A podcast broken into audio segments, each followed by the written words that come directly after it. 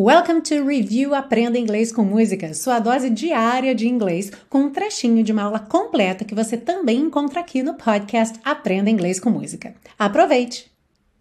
Começando aqui com um tema que, para quem mora fora do Brasil ou para quem viaja com muita frequência para o exterior, é assim um tema muito relevante e do dia a dia mesmo. A gente está sempre acompanhando, né? Ah, o euro subiu, o euro caiu, o dólar subiu, o dólar caiu, a libra subiu, a libra caiu. Aqui na música a gente tem então a libra caiu. Na Inglaterra usa-se a libra esterlina, certo? The pound. A libra em inglês se chama pound. Então, so the pound has dropped, então a libra caiu. Esse verbo então to drop, que tem alguns significados diferentes, quase sempre a ideia de que algo está caindo ou está sendo jogado ou está sendo deixado cair, sabe? Você solta alguma coisa para deixar cair e é um verbo com muita frequência utilizado quando a gente fala de câmbio. Então, the pound has dropped, a libra caiu.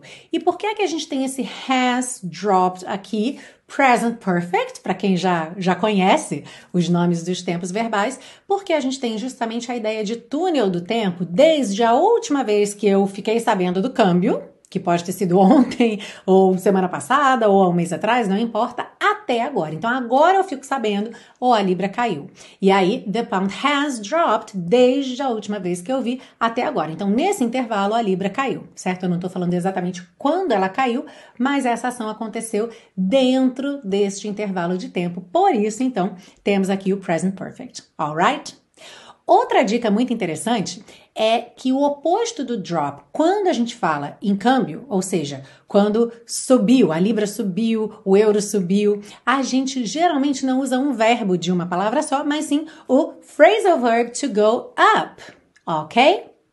Então, como é que você diria algo que aconteceu muito recentemente?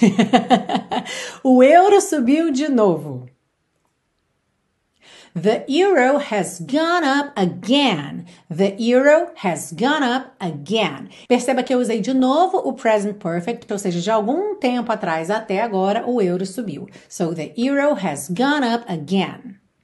Another red letter day.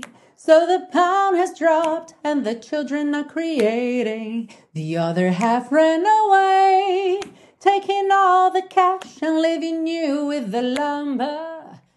Ah, e se você busca um curso de inglês passo a passo com a minha orientação, conheça o Intensivo de Inglês da Teacher Milena, meu curso de inglês que te oferece 30 dias de garantia incondicional. Saiba mais em www.intensivo.teachermilena.com.